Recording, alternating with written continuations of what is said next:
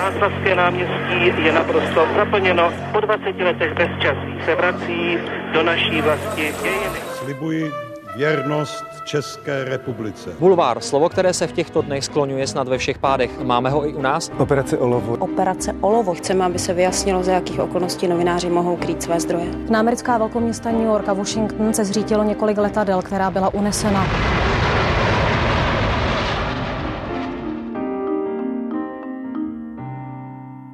Studoval na Univerzitě Karlově a Středoevropské univerzitě v Budapešti, pracoval v televizi Nova a pracuje od roku 2006 v České televizi. Pokrýval většinu konfliktů tohoto století, včetně války v Iráku, v Sýrii i na Ukrajině. Za svou práci získal novinářskou cenu a také cenu Ferdinanda Peroutky a je také držitelem ceny Magnézia Litera. Hostem dnešního backgroundu je Jakub Santo. Od mikrofonu vás zdraví Marek Martinovský. Tři generace, tři klíčové etapy české novinařiny s těmi, kteří jsou a byli u toho. Speciální podcastová série pořadu Newsroom ČT24. Generace. Od začátku války, nebo přesněji tedy téhle fáze ruské invaze, uplynul rok. Vy jste byl od té doby na Ukrajině kolikrát? Já jsem byl během eh, této krize třikrát celkem, to znamená na, na samém začátku, když jsme očekávali, kdy to, kdy to, kdy, kdy to bude, odjížděl jsem z Ukrajiny toším tři dny před invazí, kdy jsme se tady střídali, protože jsme tam byli vlastně na, ta, na, ta, eh, eh, na ty termíny předem ohlášené invaze, abych parafrázoval klasické dílo literatury, když Joe Biden mluvil o tom, že ruská invaze proběhne 16., 19., posledně 20. února, to se nestalo, takže to čekání na Godota, bych se nabí, na, na, nabízí jiné slovo, tak, tak nakonec tedy uh, uplynulo a vystřídali jsme se. Takže nakonec vlastně tedy ten Černý Petr uh, vyšel na, na uh, Andrease Papadopoulose, na našeho skvělého kolegu. No a posléze tedy po tom vypuknutí bezprostředně, tak jsem tam byl vlastně ještě dvakrát. Kolikáta je to vlastně vaše válka už z těch všech, které jste objel? Já se zdráhám to, eh, to, to počítat. Já jsem jednou viděl jednoho eh, kolegu, eh, když si před lety, když psal nějaký článek, a, nebo ne nějaké debatě, a on tam hovořil o tom, v kolika válkách byl, a teď vlastně některé ty války vlastně bylo jako za jednu cestu těch válek absolvoval několik, protože jedno byla, řekněme, občanská válka v Iráku a zároveň součástí to byla operace Enduring Freedom a podobně, takže to tam naskakovalo, takže já jsem si tohleto jsem si nikdy neudělal, mně to přijde vlastně trošku legrační, ale rozhodně ty, eh, ty, ty moje válečné výjezdy jsou v desítkách. Není to asi nejspíš ani váš poslední válečný výjezd, ale říkám si, když takhle člověk výjíždí už dvě desetiletí minimálně do válečných konfliktů, jestli to prostě člověka nejen psychicky, ale i fyzicky neunaví. Jak, jak to vlastně zvládáte, to utrpení, které sebou ty konflikty nesou, v tom být, v tom existovat a vracet se do toho? Je to čím dál tím horší.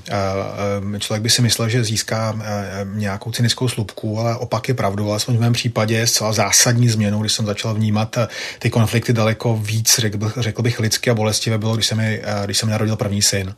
A s příchodem dětí. Bavili jsme se bavili jsme se o tom s, s x kolegy, včetně Tomáš Etzlara, který má úplně stejnou zkušenost, že do té doby je člověk takový ten zjančený novinář, který, řekněme, už v té době jsme nebyli tak zelení, když se nám narodili děti, už jsme měli za sebou docela dost zkušeností, takže najednou tam najdete najdete nějaký způsob, jak tedy se s, tím, se s těmi věcmi vyrovnat, ale samozřejmě zůstávají ve vás, ve vás na, té, na té duši, na té psychice zůstávají šrámy.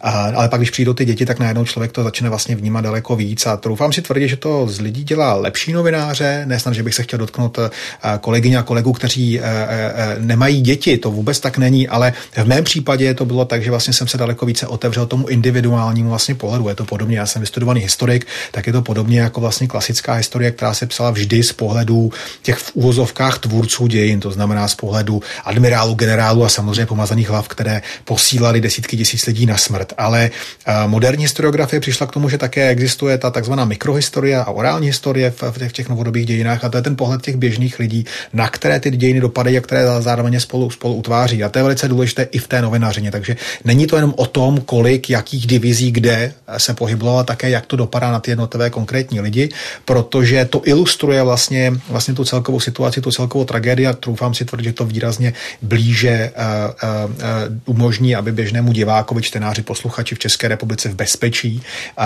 aby se k tomu nějakým způsobem vztahoval, protože údaj 50 tisíc uprchlíků vlastně je strašidelný, ale člověk to nedokáže představit. Konkrétní rodina s, konkrétní, s konkrétním příběhem, která od někud někam prchá, to je něco, k čemu se člověk může vztáhnout a to si myslím, že je velice důležité právě, velice důležitý vhled, který poskytují lidé, kteří jsou na místě. Zmiňoval jste tam to otcovství, rodinu, že je takový zásadní mezník pro to vnímání. Jak jim vysvětlujete vaší rodině, třeba hlavně vašim dětem, co děláte, kam jedete, proč jedete do války? Tak ono to je tak, že oni se vlastně narodili, my jsme se ženou byli uh, pět let předtím, než se, narod, než nám narodili děti, takže vlastně to nebylo tak nějak, že bychom najednou vstupovali do nějaké nové reality. Samozřejmě, že jsme byli najednou rodičové, něco to znamenalo, ale uh, bylo to vlastně součástí našeho života. Uh, to znamená, děti se vlastně do toho narodili, děti už v tom jsou. Já jsem nedávno jsem se vlastně odvážil poprvé v životě zeptat se mladšího syna, uh, už dneska 12 letého uh, mladého pána, tak jsem se optal vlastně, jsem se odvážil, jestli se zeptat se, jestli se někdy jako jako o mě bál a on řekl, že ne, protože kdyby se o mě musel bát, tak eh, by to bylo hrozně složité. On je takový předčasně moudrý mladý muž, ale mě tohle to vlastně trošičku vlastně překvapilo a svým způsobem malinko zabolilo, protože to je jako co, co, co vlastně já jsem tou prací svojí za těch posledních uh, skoro čtvrtstoletí, co jsem vlastně udělal, u kolika věcí jsem nebyl, uh, kolikrát jsem ve štychu nechal svoji ženu, když prostě děti byly malé, jsme se stěhovali, to jsou věci, které, které už nevrátím a je to něco, co na mě vlastně možná teďko dopadá víc.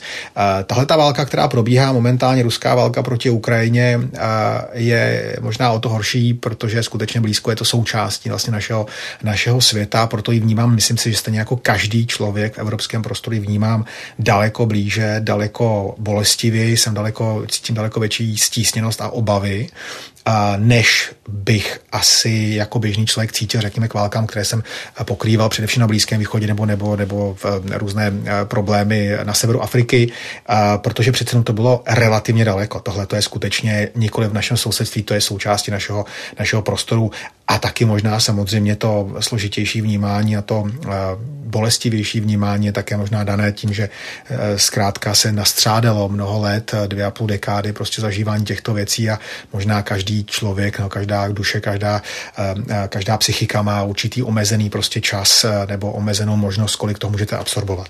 Když mluvíte o té psychice, Existuje v České republice na české televizi nebo víte v jiných médiích nějaká možnost obrátit se právě s těmi zkušenostmi na nějakou, řekněme, odbornou pomoc? Děje se to? Vyhledáváte třeba něco takové? Já vím, že je to velké tabu eh, v České republice, asi i jinde na světě, ale jestli je to potřeba, jestli tam vnímáte, že byste někde měl tu potřebu, řekněme, svěřit se o tom, protože přece jenom válka je asi jedna z nejvíc traumatických věcí, co může člověk zažít. A, a trauma to je. Já jsem extrovert, já nepovažuji to za tabu, ale můžu říct, že za těch 23 a 20 let, co tuhle tu práci dělám, včetně tedy uh, uh, práce v konfliktních zónách, tak jsem byl u odborníka, respektive odbornice jednou a tenkrát mi to vlastně pomohlo, ale neřekl bych úplně na té zdravotní úrovni a řekněme spíš to bylo na, na, jako na společenské. Tehdy vlastně mě řekla ta dáma vlastně skvělou věc, že z toho mého povídání má dojem, že vlastně se snažím v těch, z těch, těch jako traumatických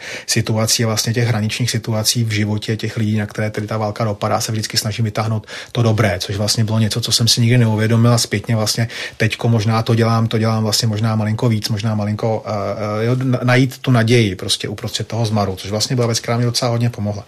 Uh, jindy jsem nebyl, uh, uh, možná z toho důvodu, že, a vůbec nechci podceňovat uh, psychologii a psychiatry, ale přece jenom to je, vlastně povídáte o něčem, zažil jste něco, co ten člověk na druhé straně nezná. Uh, asi je na to určitě odborně připravený, bez pochyby by asi mohli uh, pomoci, ale mně to vlastně přijde, že si že budu vysvětlovat situace hraniční, které bych si, o kterých bych se mohl povídat například s vojenským kaplanem, s vojenským psychologem, ale nikoli, nikoli s běžným takovým člověkem. Takže České televizi je jedna jako úžasná věc uh, oproti drtivé řadě, věč, většině ostatních médií. Ta koncentrace lidí s těmito zkušenostmi, byť dneska samozřejmě kvůli ukrajinské válce, už se to přece jenom taky mění všude jinde, ale do, řekněme, ukrajinské války koncentrace lidí s válečnými zkušenostmi je tady bezprecedentní. Tady skutečně je velké množství lidí, což jsou mý kolegové, což jsou mý kamarádi, mý přátelé, prostě je možné se o tom bavit. Ale pro mě asi nejpodstatnější pomoc je to, že moje žena Lenka je sama někdejší novinářkou, ne zahraniční, ale zároveň dělala, pokrývala řadu věcí velice také traumatických, jako jsou požáry, jako jsou velké dopravní nehody a podobně, kde vlastně ta zkušenost je hraniční také, také velice podobná. Já nemám problém se o tom bavit a díky tomu, že se vlastně o tom můžu s ní bavit, tak mě to vlastně strašně pomáhá, to je hrozně důležité.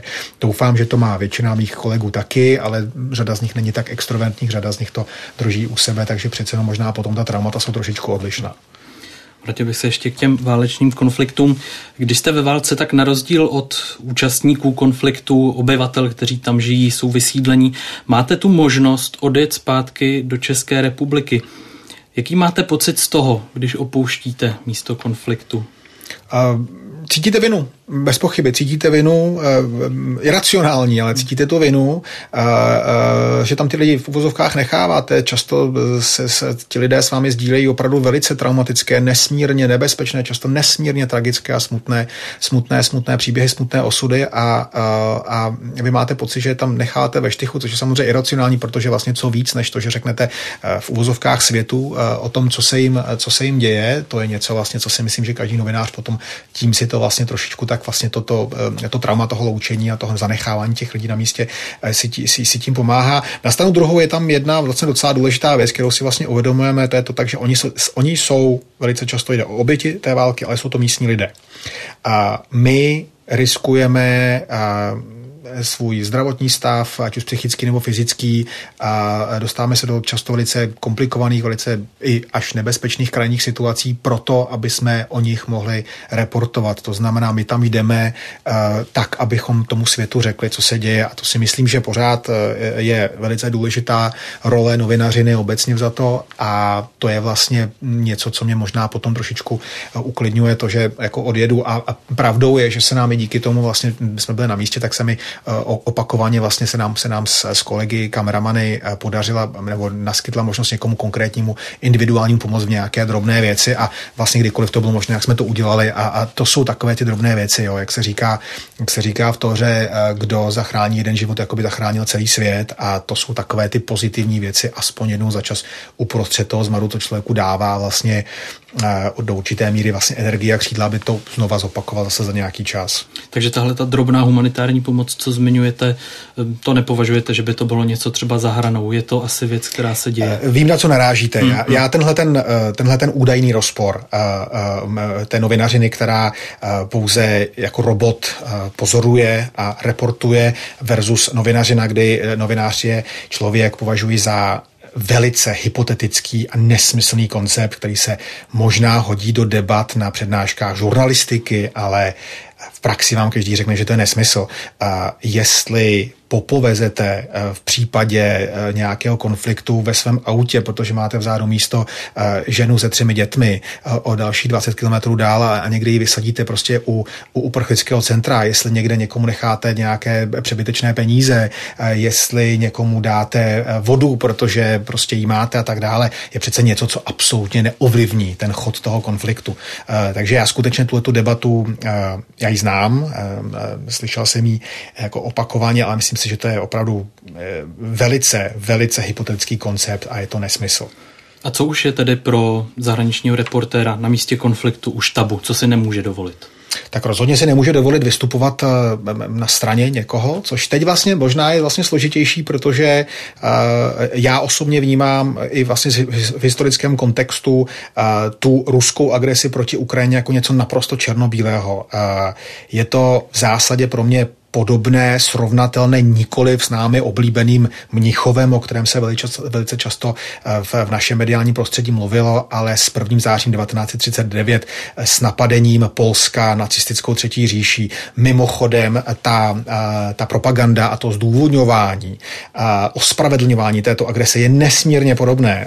Také Německo zachraňovalo údajně utlačovanou německou menšinu, také Německo schazovalo právě právo polského státu na existenci, dehonestovalo jeho právo vlastně historické na existenci, spochybňovalo existenci historického státu nebo, nebo, nebo historického národa, historické kultury. To samé, co teď slyšíme vlastně za poslední rok, rok a půl z, ze strany Moskvy. A v tomto ohledu je, je, je, je to vlastně složité, ale vlastně ne tolik, protože přece ta situace je vyhrocená. Když budete nazývat jako novinář to, co Rusové provádějí ruskou agresí, tak je to objektivní stav věci.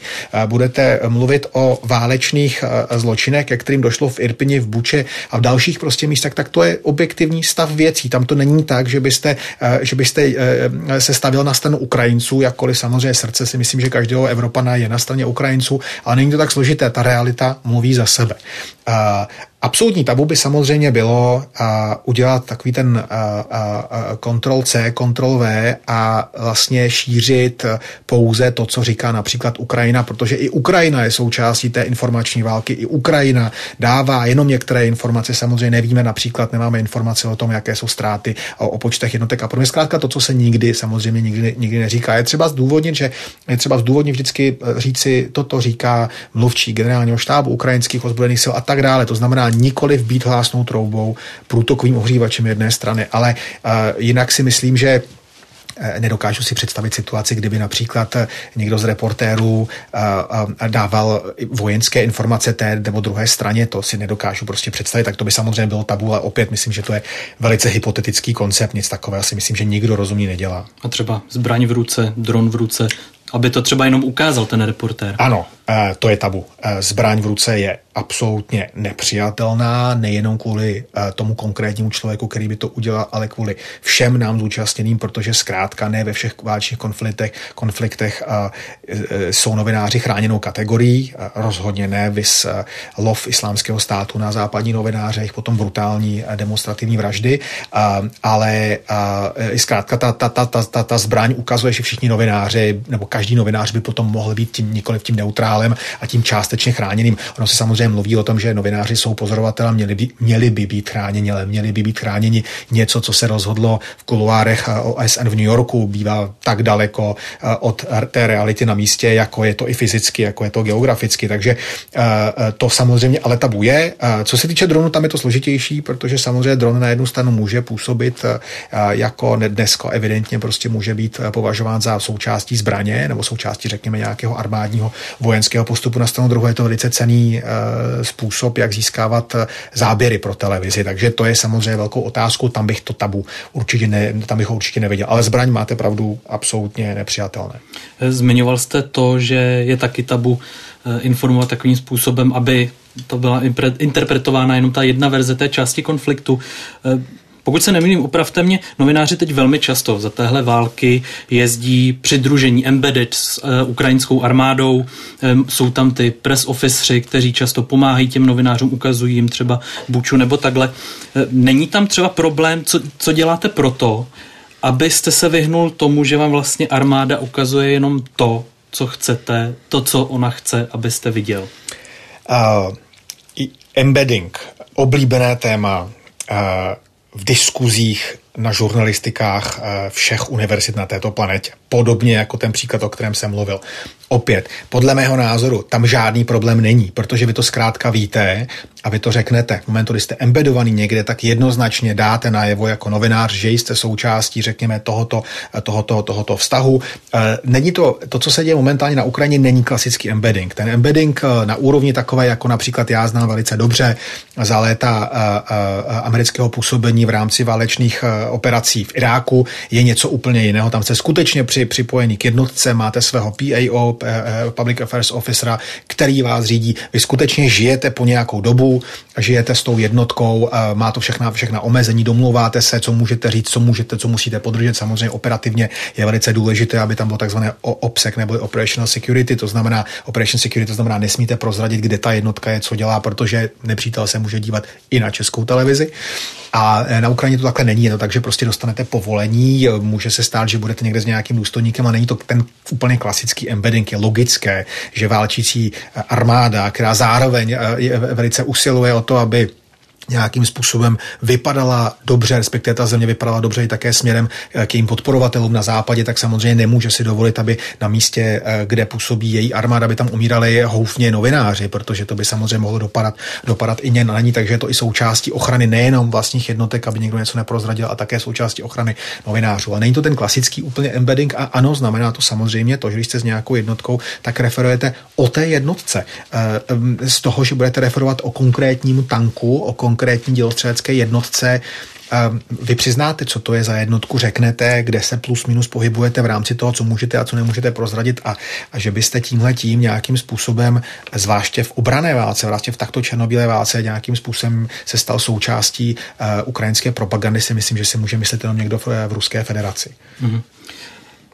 Vy mě teď možná nebudete mít radost, já tady vytáhnu z rukávu ještě jeden termín ze žurnalistiky, to je padáková žurnalistika. Já jsem si všiml, že Často na Ukrajinu jedou třeba z médií i méně zkušení reportéři, reportéři, kteří nebyli nikdy v konfliktu, kteří třeba nemají ani tu zkušenost, ani třeba i tu bezpečnostní průpravu.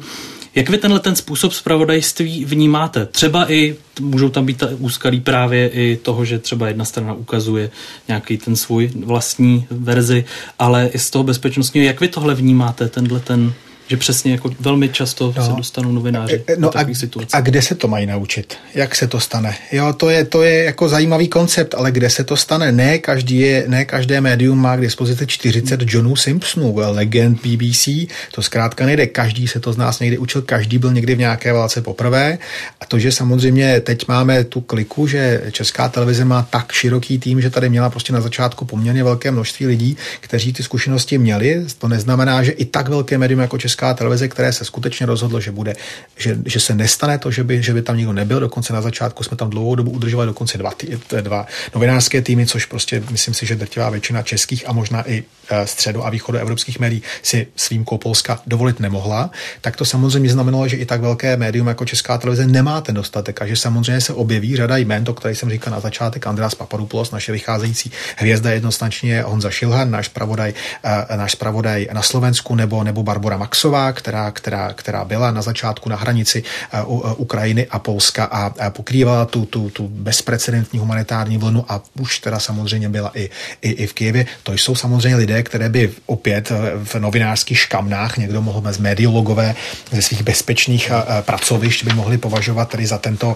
dehonestační termín, který já nevím, proč si vymysleli, ale zkrátka, kde se to ten člověk má naučit. A že tento konflikt je tak veliký, je tak masivně, tak blízko, je samozřejmé, že tím pádem ta hlad po těch novinářích je větší a zkrátka a děkujme za to Bohu, že svět není takový, že v 24. února, alespoň do 24. února 2022, že by každá redakce kvůli tomu, jaký svět by byl, no býval by byl, že by měla prostě každá redakce českých novin k dispozici, nevím, desítku prostě válečných novinářů. To by znamenalo, ten svět je daleko horší, no byl daleko horší, než, než ve skutečnosti je. No a ti lidé to zkrátka musí naučit, takže tam jela tam řada lidí, kteří byli uh, uh, zkušenými novináři, uh, ale neměli za sebou uh, uh, válečnou zkušenost, včetně našich, řady našich zpravodajů. A e, dobře, že se nikomu nic nestalo, e, dobře, že všichni odvádějí dobře svoji práci a když se to naučí, tak v tom budou moc pokračovat, protože to bohužel vypadá, že ještě jich bude, e, ještě bude mnoha a mnoha takových, takových novinářů zapotřebí. Ale ten moment, kdy je ten reportér hozen do vody, tomu se prostě vyhnout nedá. Nedá, ale zároveň ten, ten, ten, ten možná ten, ten, ta, ta, ta, ta neřeknu hloupost, ale řeknu naivit, naivní mediologická představa toho padáku. Ten člověk eh, má za sebou silné médium. V případě České televize tady opět, jak už jsem říkal, je tady zahraniční redakce, která je největší v této zemi, která má největší koncentraci lidí, kteří mají, kteří mají zkušenosti. Velká část z nás jsou, řekněme, novináři, kteří už to dělají nějakou dobu, jako je Michal Kubal, šéf zahraniční redakce, jako jsem já, jako je Petr Zavadil, který jsme jeho zástupci a tak dále, nebo jako je Petra Flanderková. Eh, to znamená lidé, kteří mají, mají dekády zkušeností, eh, řada z nás i z takovýchto eh, eh, konfliktních zón a tím pádem jsme k dispozici editoriální. Samozřejmě máme politiku takovou, že i kdyby náhodou třeba někdo možná v uvozovkách šlápl vedle, někde tam byla nějaká informace, jsou tady zkušení editoři, kteří to ohlídají, zavolají, ale bylo to skutečně takhle, neuděláme to opatrnější formulaci a tak dále. To všechno tady je, to znamená, ten člověk to není tak, že se tam jako hodí, pošle prostě nějakou reportáž a ta se automaticky odvysílá. Nikoliv. Jo? Je tam řada věcí prostě a je tam skutečně veliká podpora, takže to dobře, možná je to padák, ale je to ředitelný padák, velice kvalitní, moderní padák, takový, jaký dnes používá česká armáda. A jaké je tedy to minimum, aspoň se kterým pošlete eh, novináře do terénu, do konfliktu přímo? Co je to, co prostě potřebují vědět, aby třeba nepřišli o život, aby třeba neotevřeli dveře a tam nevybuchla mina, ku příkladu. Co, co je to minimum? A alfa omega je, že tam chtějí jet nikdy bychom neposlali do, do, do, do konfliktní zóny, do války, do místa e, příšerné přírodní katastrofy, jako jsme teď svědky e, v Iráku a v Sýrii, pardon, v, v Turecku a, a v Sýrii. E, nikdy bychom tam neposlali někoho proti jeho vůli, eh, že bychom někomu nařídili. To se tady prostě nestane. No a samozřejmě, že nepošleme někoho, kdo nemá žádné zkušenosti nebo kdo má jenom, jenom malé zkušenosti, nepošleme tam lidi, řekněme, ze spravodajské směny, kteří se teprve učí. Vždycky tam pošleme pouze a jenom zkušenějšího reportéra či reportérku. To je alfa a omega. Eh, no a pak je k dispozici, no, eh, jestli otevřete dveře a bude tam nášlapná mina, velice těžké odhadnout i pro nás zkušenější, to se prostě bohužel může stát. Opět, tak už jsem říkal, jsou telefony, Ukrajina je součástí Evropy, to znamená, je možné si telefonovat, používat WhatsApp a veškeré komunikační kanály, ale to rozhodnutí samozřejmě vždycky to, co udělat, je na místě toho reportera s tím kameramanem. Takže to je samozřejmě velice podstatné, ale ten backing, řekněme, ta podpora tam samozřejmě je. Ehm, psychická odolnost, fyzická odolnost, protože ty věci jsou jako nesmírně náročné, a ehm, televizní zkušenosti samozřejmě, no a to, co potřebujete od dobrého reportéra, bez ohledu na to, v jaké médiu je, ta zvídavost, zvědavost, a, a poctivost, a vysoké nasazení. To myslím si, že pro každého reportera, už dělá konfliktní zóny nebo nebo nedělá, je velice podstatné. Takže kvalitního novináře, kvalitního odolného člověka, a, a, který je ochotný a který chce na takové místo jet. A tedy kromě samozřejmě kameramana, eh, lidí, kteří jsou tedy doma, jsou třeba na Kavčích horách nebo v jiné redakci, kdo všechno ještě stojí za tím zahraničním novinářem, s kým on má kontakt, na koho on se může obrátit, když je v terénu? No, eh, v zahraniční redakci České televize existuje funkce eh, koordinátora zahraničních štábů, eh, což děláme s Petrem Zavadem, kterým jsem mluvil, naším bývalým zpravodajem dlouholetým v Paříži, s Jakubem Netlem, s naším dlouholetým kolegou editorem a reportérem a já, my tři si na tom střídáme. A s tím člověkem v podstatě jste v neustále v kontaktu, kdykoliv potřebuje, tak vlastně koordinujete jeho výstupy, kdy bude jaký výstup, protože samozřejmě ČT24 je velice hladová hydra, je tady každý pořád prostě zvlášť, je třeba například něco najednou mimořádného nového, jako je bombardování Kyjeva 29. prosince loňského roku, nebo teď ta příšerná katastrofa v Turecku a v Sýrii a na místě je Václav Černohorský, tak samozřejmě všichni chtějí, chtějí mluvit, ale zároveň ten člověk musí natáčet. To znamená, přes koordinátora se to vlastně řeší a s tím tím člověkem vlastně se to se dodržuje nějaký jakýsi bezpečnostní, bezpečnostní řád, to znamená, kdy budeš, kde budeš, dáme si vědět a tak dále a tak dále. Možná už byste tam neměli být, zkuste se přesunout. Jo, tohle to prostě tam vlastně je a, a samozřejmě ta podpora je, je neustálá. Pochopitelně jsou pochop, k dispozici potom vlastně celé vedení redakce, ale myslím si, že no, prostřednictvím toho koordinátora je to vlastně takové to, to, to pouto nejtěsnější, nejbližší. A funguje tam i třeba spolupráce mezi novináři i z konkurenčních médií, ze zahraničních médií na místě? No určitě, určitě tak to se děje. Já jsem jako opakovaně zažil uh, uh, konflikty a války, ve kterých jsme byli s, s novináři z, z, z, z jiných médií. Uh, vlastně tu konkurenci si nějak zásadně jako řevnivost nějakou to si moc neuvědomují vši, neuvědomují, všichni jsou ve, ve stejném nebezpečí, všichni jsou ve stejném tedy srabu, vlastně je to tam náročné a myslím si, že tam hrát na nějaké konkurenční věci vlastně taky, že by si někdo házel s někým klacky pod nohy, to myslím si, že bylo velice nevhodné. Když jste tedy v terénu, eh, v místě konfliktu, jste tam vy, jste tam kameraman, trávíte spolu několik dnů až týdnů. Co děláte, když si třeba začnete lézt na nervy? Já to rozšířím až měsíců nebo let, protože pokud jste ano. na spravodajském postu, tak tam máte toho kameramana v podstatě celou tu dobu, nebo hmm. se prostřídají. Já jsem byl s Markem hmm. Halfarem, s jedním z mých eh, kameramanů, se skvělým, skvělým kameramanem, skvělým člověkem. Jsme byli vlastně jsme byli v Izraeli celých pět let, zažili jsme výjezdu do válek skutečně nepočítaně. Od eh, Jemenu eh, přes Sýrii, izraelsko-palestinské konflikty, Irák, konflikty v severní Africe a tak dále. To bych mohl povídat na, na dlouho nebudu povídat, protože jsem mm-hmm. to mhm. napsal knihu, ale abych nemusel. Ale uh, ten vztah je tam velice silný a samozřejmě jsme, jsme lidé a nějakým způsobem si jako na nervy vždycky můžeme líst a to se samozřejmě stalo. Eh, kdyby tady byl Marek, tak by asi vyprávěl, asi vyprávěl jako lecos, ale, ale já v tomhle ohledu musím říct, že jsem vždycky měl obrovské, obrovské štěstí, že ti pánové, omlouvám se dámám, jako potkal jsem x skvělých kameramanek, ale já jsem vlastně většinou zahraničních a vím, že existují tady, že, že tady jsou, ale já osobně prostě vždycky nakonec to nějak bylo, že jsem do válek jezdil vždycky s muži a se všemi těmi pány, s těmi uh, lidmi jsem kamarád uh, dlouholetý, vlastně to, co se tam rodí, ten vztah, který se tam rodí, já to nazývám zákopovým přátelstvím, takovým bratrstvím, to je to, co vzniklo za první, za druhé světové války vlastně v těch jednotlivých jednotkách, protože zkrátka spolu, jak jste řekl, jíte, spíte,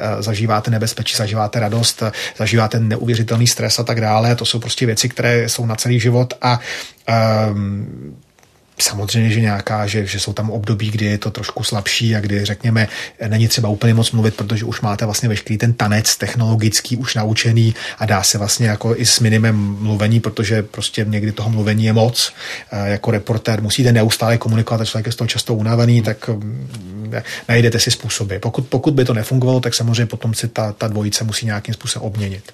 To je ta dlouhodobá koexistence, ale když se dostanete do nouzové situace, skutečně jste třeba pod palbou hrozí skutečně ohrožení života. Jak se zachováte klid? Jak, jak musí eh, reportér jednat v těchto těch krizových situacích?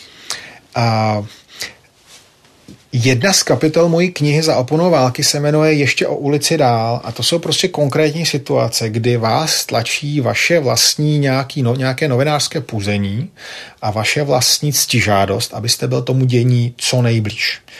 Často je to vlastně úplně zbytečné, protože vlastně to, co je potřeba, vidíte a natočíte tady odsud a když se přiblížíte o další ulici, dál o dalších 50-100 metrů, tak se přibližujete vlastně k většímu nebezpečí, notabene v moderních konfliktech velice těžké odanu, kde to je nebezpečnější než kde jinde.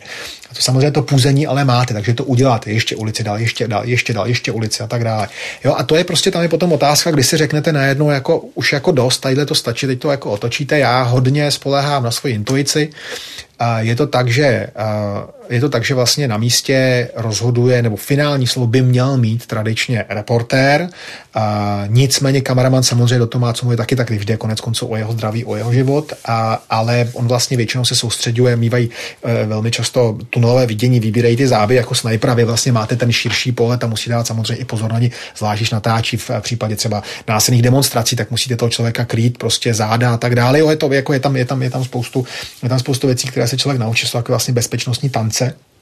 Ale záleží prostě na tom, co vám, co vám řekne eh, ta vaše intuice. Já se hodně spolehám, já mám projekční, eh, můj projekční orgán stresuje žaludek a v momentu je opravdu takový ten, ten, jak se říká v angličtině, ten gut feeling, prostě hmm. ten tlak v tom žaludku už je jako příliš, jak si říkám, hele, brzdi, eh, zkus se na to podívat trošičku jako po odstup si dva metry, podívej se na celou tu situaci. Někdy na to čas, někdy není, ale je vlastně zajímavé potom, když se člověk trošičku pozoruje, protože to je součástí možná toho, co je zajímavé na té, na té práci v extrémních podmínkách, že vlastně neustále neustále se testujete, poznáváte vlastně, co zvládnete ještě a co už, co už je třeba vám přijde prostě moc a pak, když to dopadne, dopadne dobře, jak máte radost, že vlastně jste vlastně pořád vlastně se schopni odvést svoji práci, a, a, tak vlastně přijdete na to často, že jste vlastně až nepřirozeně klidný v situacích, které jsou opravdu velice na hraně.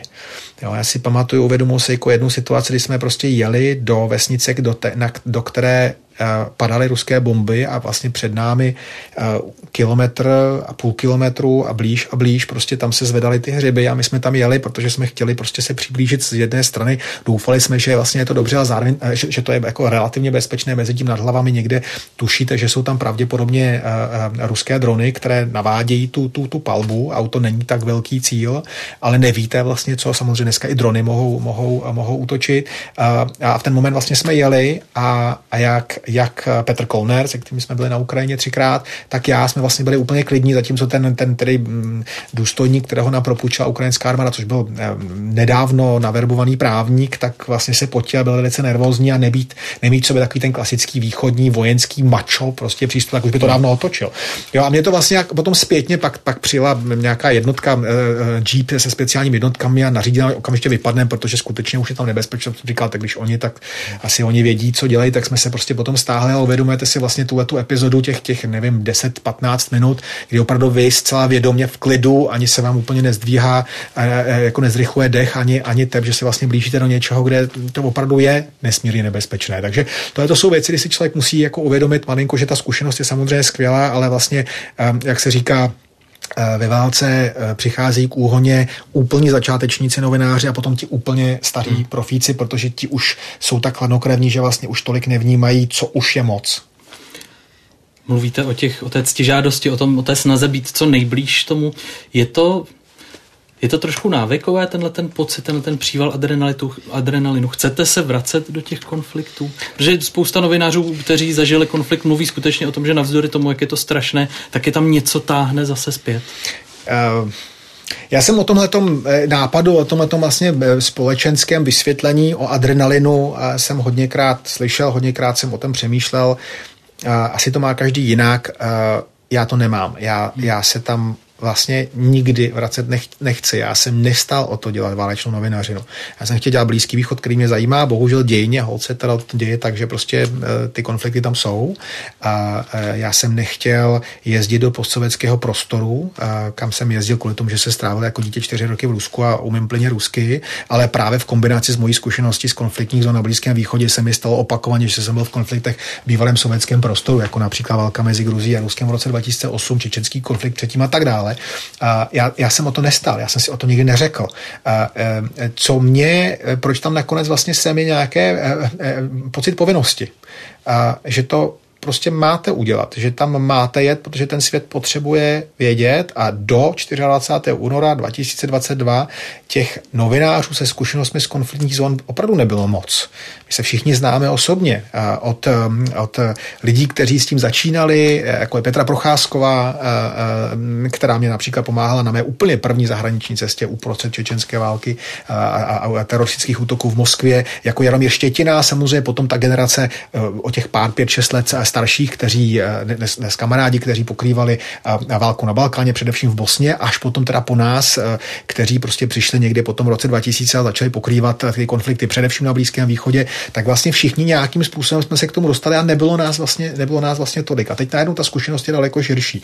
E, což znamená, že možná ta povinnost a to půzení možná bude o něco menší, protože zkrátka jsou zase o něco mladší lidi, o 10, o 15 let mladší lidi, kteří už tu zkušenost mají a kteří tu, tu práci dělají dobře a tím pádem vlastně na ty, na ty staré kozáky vlastně už nebude takový tlak e, jejich vnitřní, aby, aby se někam dostali, protože e, prostě bohužel kvůli dějinám těch lidí, kteří tohle to umí, ty dovednosti mají už daleko víc. Hmm. Když reportujete z místa, a hlavně to platí u, u ukrajinské války asi nejvíc zatím v historii, eh, lidé to často můžou sledovat takřka v přímém přenosu, ví to na Twitteru, sice třeba mimo kontext, ale prostě to sledují. Mě zajímá, co je to, co vy chcete přinést divákovi, co mu prostě neposkytne nějaká ta svodka, nějaký ten přehled, Institute for Study of War, co, co je ta nadhodnota?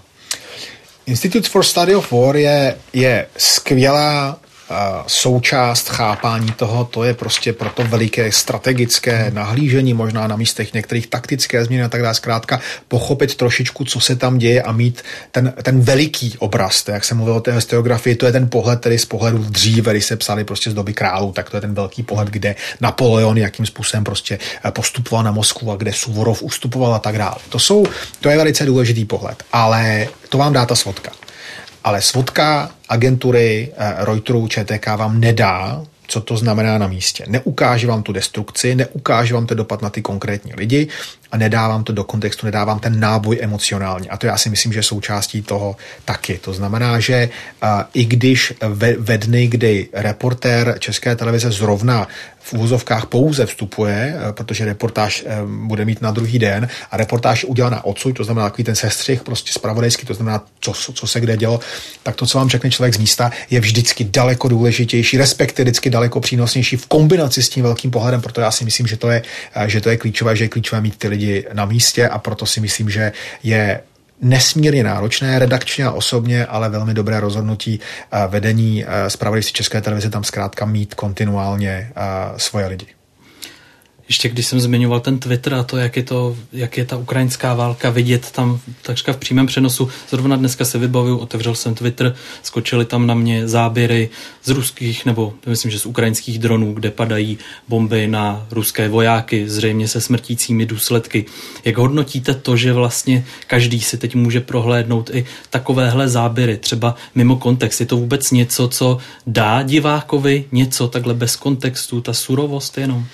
Uh, ono vlastně nemá smysl o tom přemýšlet, jako jestli to má být nebo nemá. Prostě to je. Jo? Hmm. S tím se smířme, s tím jako nemůžeme s tím nic dělat. Ani cenzurně, ani nějakým způsobem tomu dát mantinel. Prostě to, to Myslím tak, třeba spíš v rámci nějaké psychohygieny a toho, aby... Podívejte se, uh, někdo, kdo hltá tyhle ty věci, může mít nějaký vhled, většinou to bude člověk, který spíše, řekněme, vnímá tu válku spíše prostřednictvím odborného, řekněme, vojenského pohledu, ví, jaké typy tanků proti sobě jestli T-72 nebo T-80 ruské výroby má šanci proti Leopardu 2 nebo proti Ebrencu nebo proti francouzskému Leclercu a tak dále. To je taková trošičku modelářská válka, trošičku válka na počítači prostě a tohle to součástí to jako má, má být.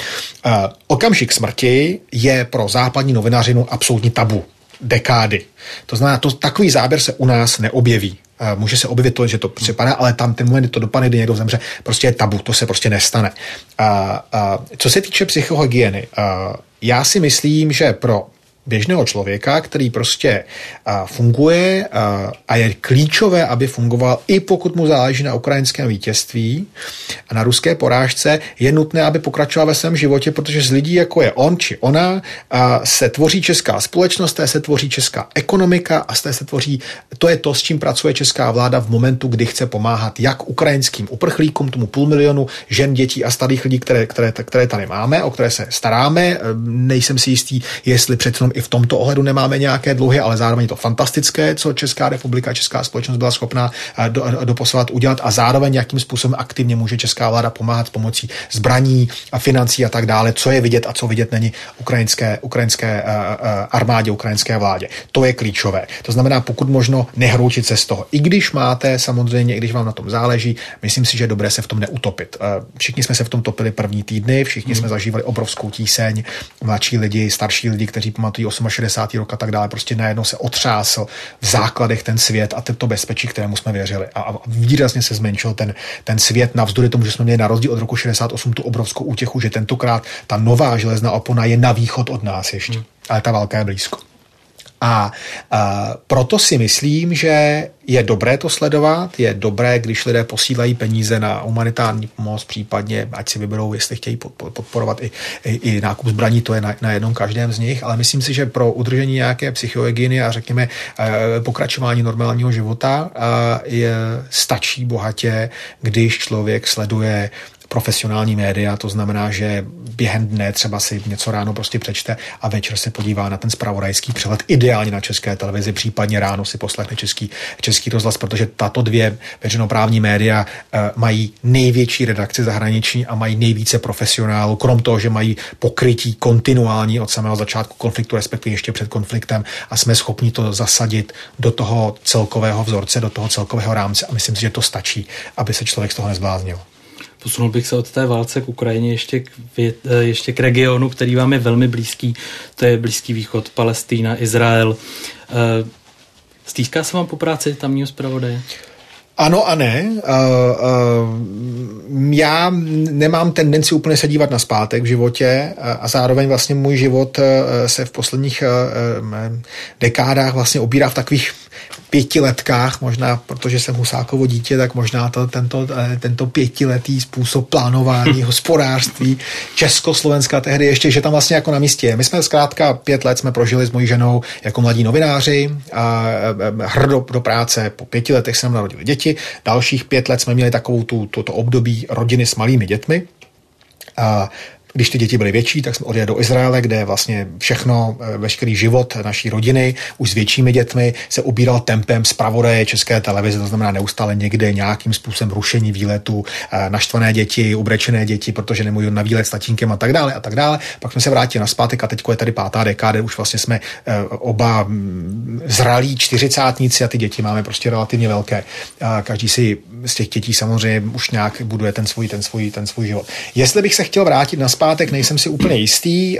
Mm, vím, jak je to s tím vstupování, nestupování do stejné řeky. Ona ta řeka, ona může být stejná řeka, možná malinko se proměnily, hmm. proměnily ty břehy. To můžu říkat po své zkušenosti po návratu vlastně sem do České republiky, kde vlastně to přistání bylo naprosto fantastické. Díky kamarádům České televizi, díky nadřízeným, díky, díky kamarádům širší, díky rodině a tak dále. Vlastně bylo takové přistání, jak jsem vždycky, vždycky říkám tomu jako zadkem na velice, velice naducenou babičinu většinu duchnu. Bylo to přistání bylo vlastně bylo skvělé.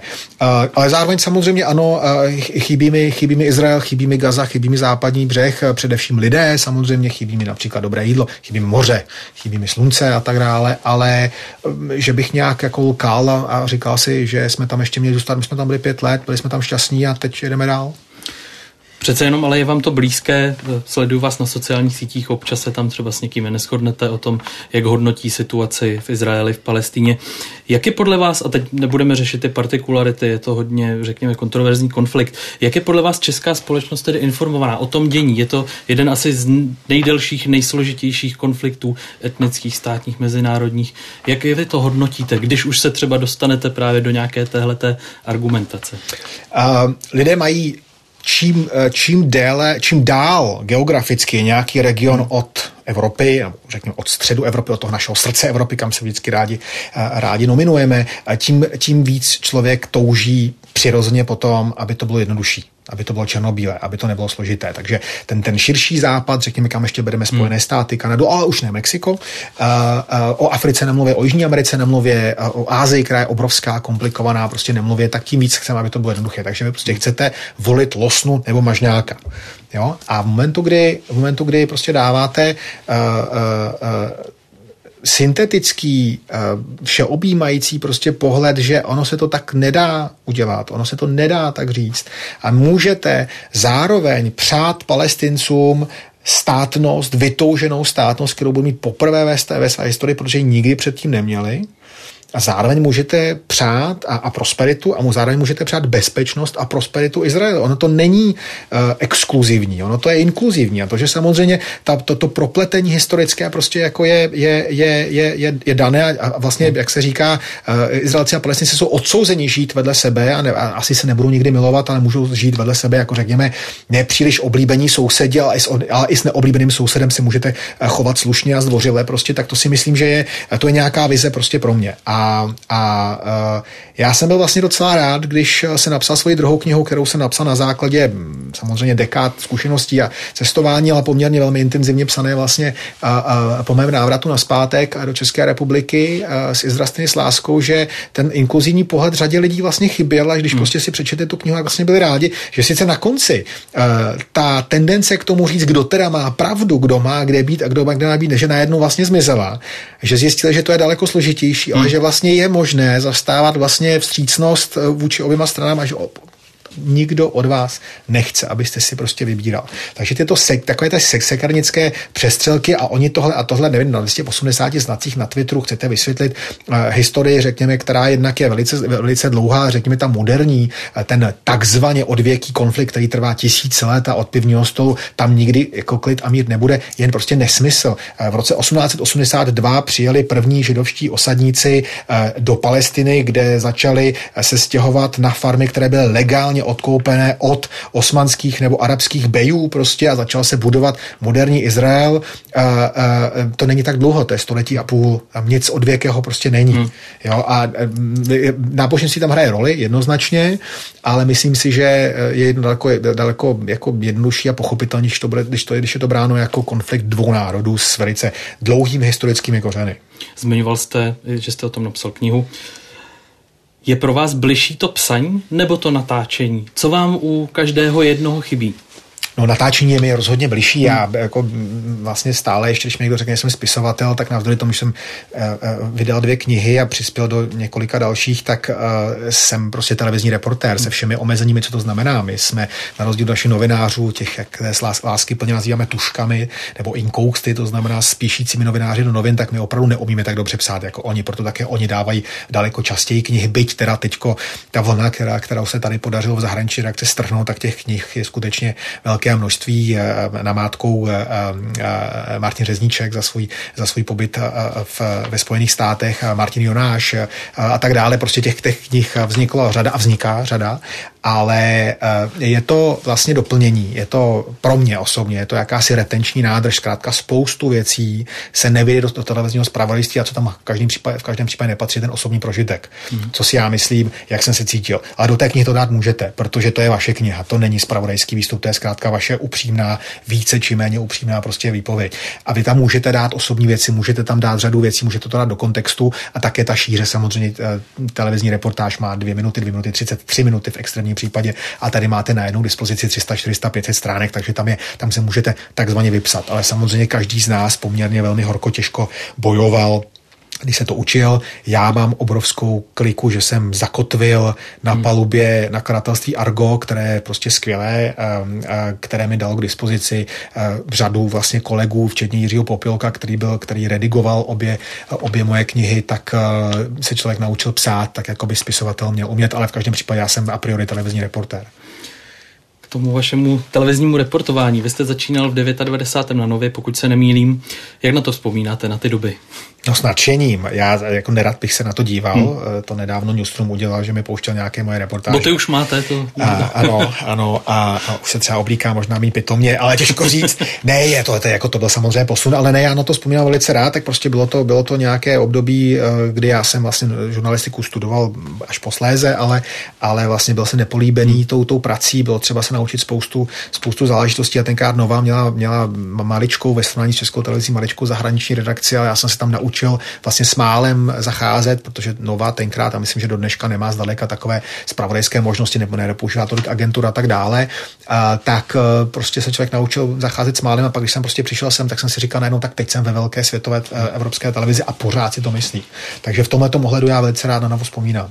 A co jste změnil po příchodu na českou televizi, třeba z hlediska formy, ale i obsahu? Co, bylo, co byla ta zásadní změna?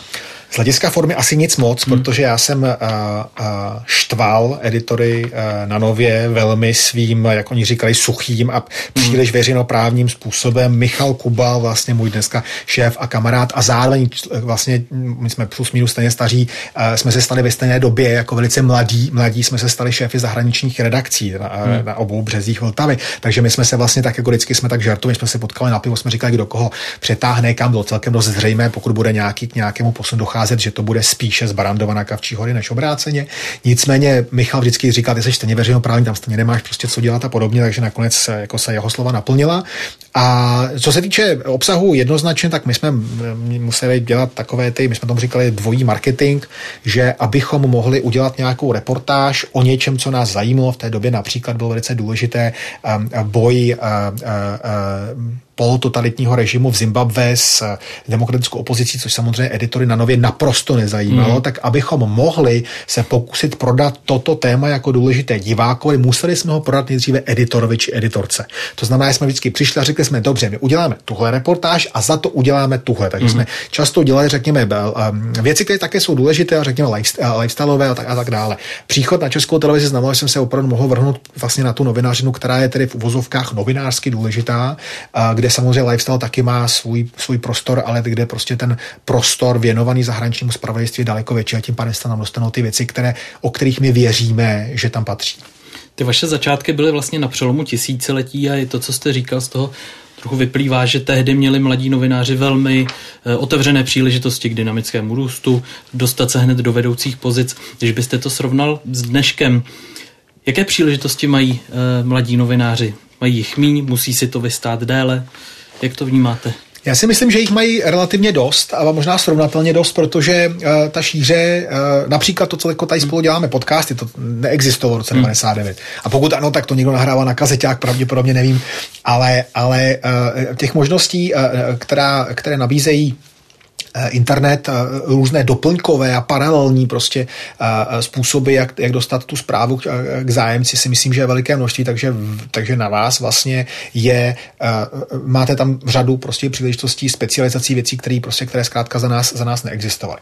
Co se týče vedoucích nějakých jako vedoucích jednotlivých redakcí, prostě šéfraktora a podobně, to máte smůlu, protože, protože pokud nedojde k nějakému zásadní, nějaké zásadní změně a doufám, že nedojde v demokratickém řízení této země, tak ten důvod, proč jsme se tam dostali, byl rok 89 Jo, když jsme dorostli, tak mezi tím ti lidé, kteří byli v našem věku v roce 89, vlastně tak se dostali do těch vedoucích pozic a posléze do těch nejvýše, do těch top, do těch ředitelů, zpravodajství ředitelů, televizí a podobně. A byl prostor, prostě prostor na nás, abychom, řekněme, v nějakém relativně eh, nízkém věku 31, 32 se stali šéfy jednotlivých redakcí, což samozřejmě by jinak dřív dneska, eh, ne, nebylo, hmm. nebylo možné na západě. A teď už to také možné nebude, protože teď my tady jsme a máme tady v plánu zůstat ještě možná do důchodového věku, v některých případech možná i déle. Takže v tomhle ohledu, co se týče těch opravdu vysokých prostě postavení eh, těch pozic, asi máte smůlu, ale co se týče, řekněme, těch specializací, já si myslím, že pole je otevřené, protože zkrátka ten internet a řadu, řadu těch různých prostě věcí ovládáte daleko lépe než my. A to říkám jako čtyřicátník, který se cítí být celkem zdatný v technologiích, ale zkrátka některé věci prostě na některé věci není, není čas a neumím je tak, jako je vlastně umíte vy mladší novináři. České televize se občas vyčítá, a je to také na sociálních sítích, neříkám, že je to reprezentativní vzorek, že je tam třeba málo zpravodajek, ať už zahraničních nebo domácí, zatímco třeba Český rozhlas teď posílá dvě zpravodajky, myslím, do Bruselu, do Polska. Jak vy tuhle kritiku, jak si ji vysvětlujete? Je na místě, že třeba uh, redaktorky, novinářky nemají takovou příležitost? Mají. Mají. No, samozřejmě, že mají. Uh, uh, uh, víte, to jsou hraběcí rady. Uh, uh, my jsme vždycky chtěli uh, mít a nebyl to někdy problém. Uh, je to vlastně z vůli těch jednotlivých konkrétních prostě našich kolegyň. Uh, uh, teď máme, například zmínil jsem už jednou Barboru Maxovou, ano. která vycházející hvězdou. Prostě já věřím, že jednou bude spravodajkou někde. Uh, stejně jako máme jednu z nás nejzkušenějších a nejlepších našich zahraničních zpravodajů je, je opět Barbora Šámalová, která je, eh, která je v Číně, což je nejspíš nejtěžší z, z našich postů, možná vedle Moskvy, kde máme Karla Rožánka. To jsou nesmírně náročné věci, co tam Barbara je schopná snést, to já bych si nikdy netroufnul. Takže eh, to tak není. Ty příležitosti tady jsou. Eh, myslím si, že, myslím si, že redaktorek a reporterek máme plus minus stejně a jestli kdo individuálně nemáme žádné kvóty, prostě individuálně pokud někdo k tomu dospěje a chce to udělat, tak samozřejmě máme. Hanna Šarfová, naše kolegyně moderátorka Horizontu, je bývalou zpravodajkou z, z, z Berlína. A to, že některé kolegyně už se nevrátily z těch svých postů, a to je nějaká jejich prostě volba, ale myslím si, že víc proto, než děláme teď úplně dělat, jako nemůžeme, ale myslím si, že v následující dekádě ten podíl žen rozhodně naroste. Tolik Jakub Santo, zahraniční reportér České televize. Díky. Díky za pozvání. Tento rozhovor i další díly našeho podcastu naleznete také na všech podcastových platformách a na YouTube. Z Kavčích hor se loučí Marek Martinovský.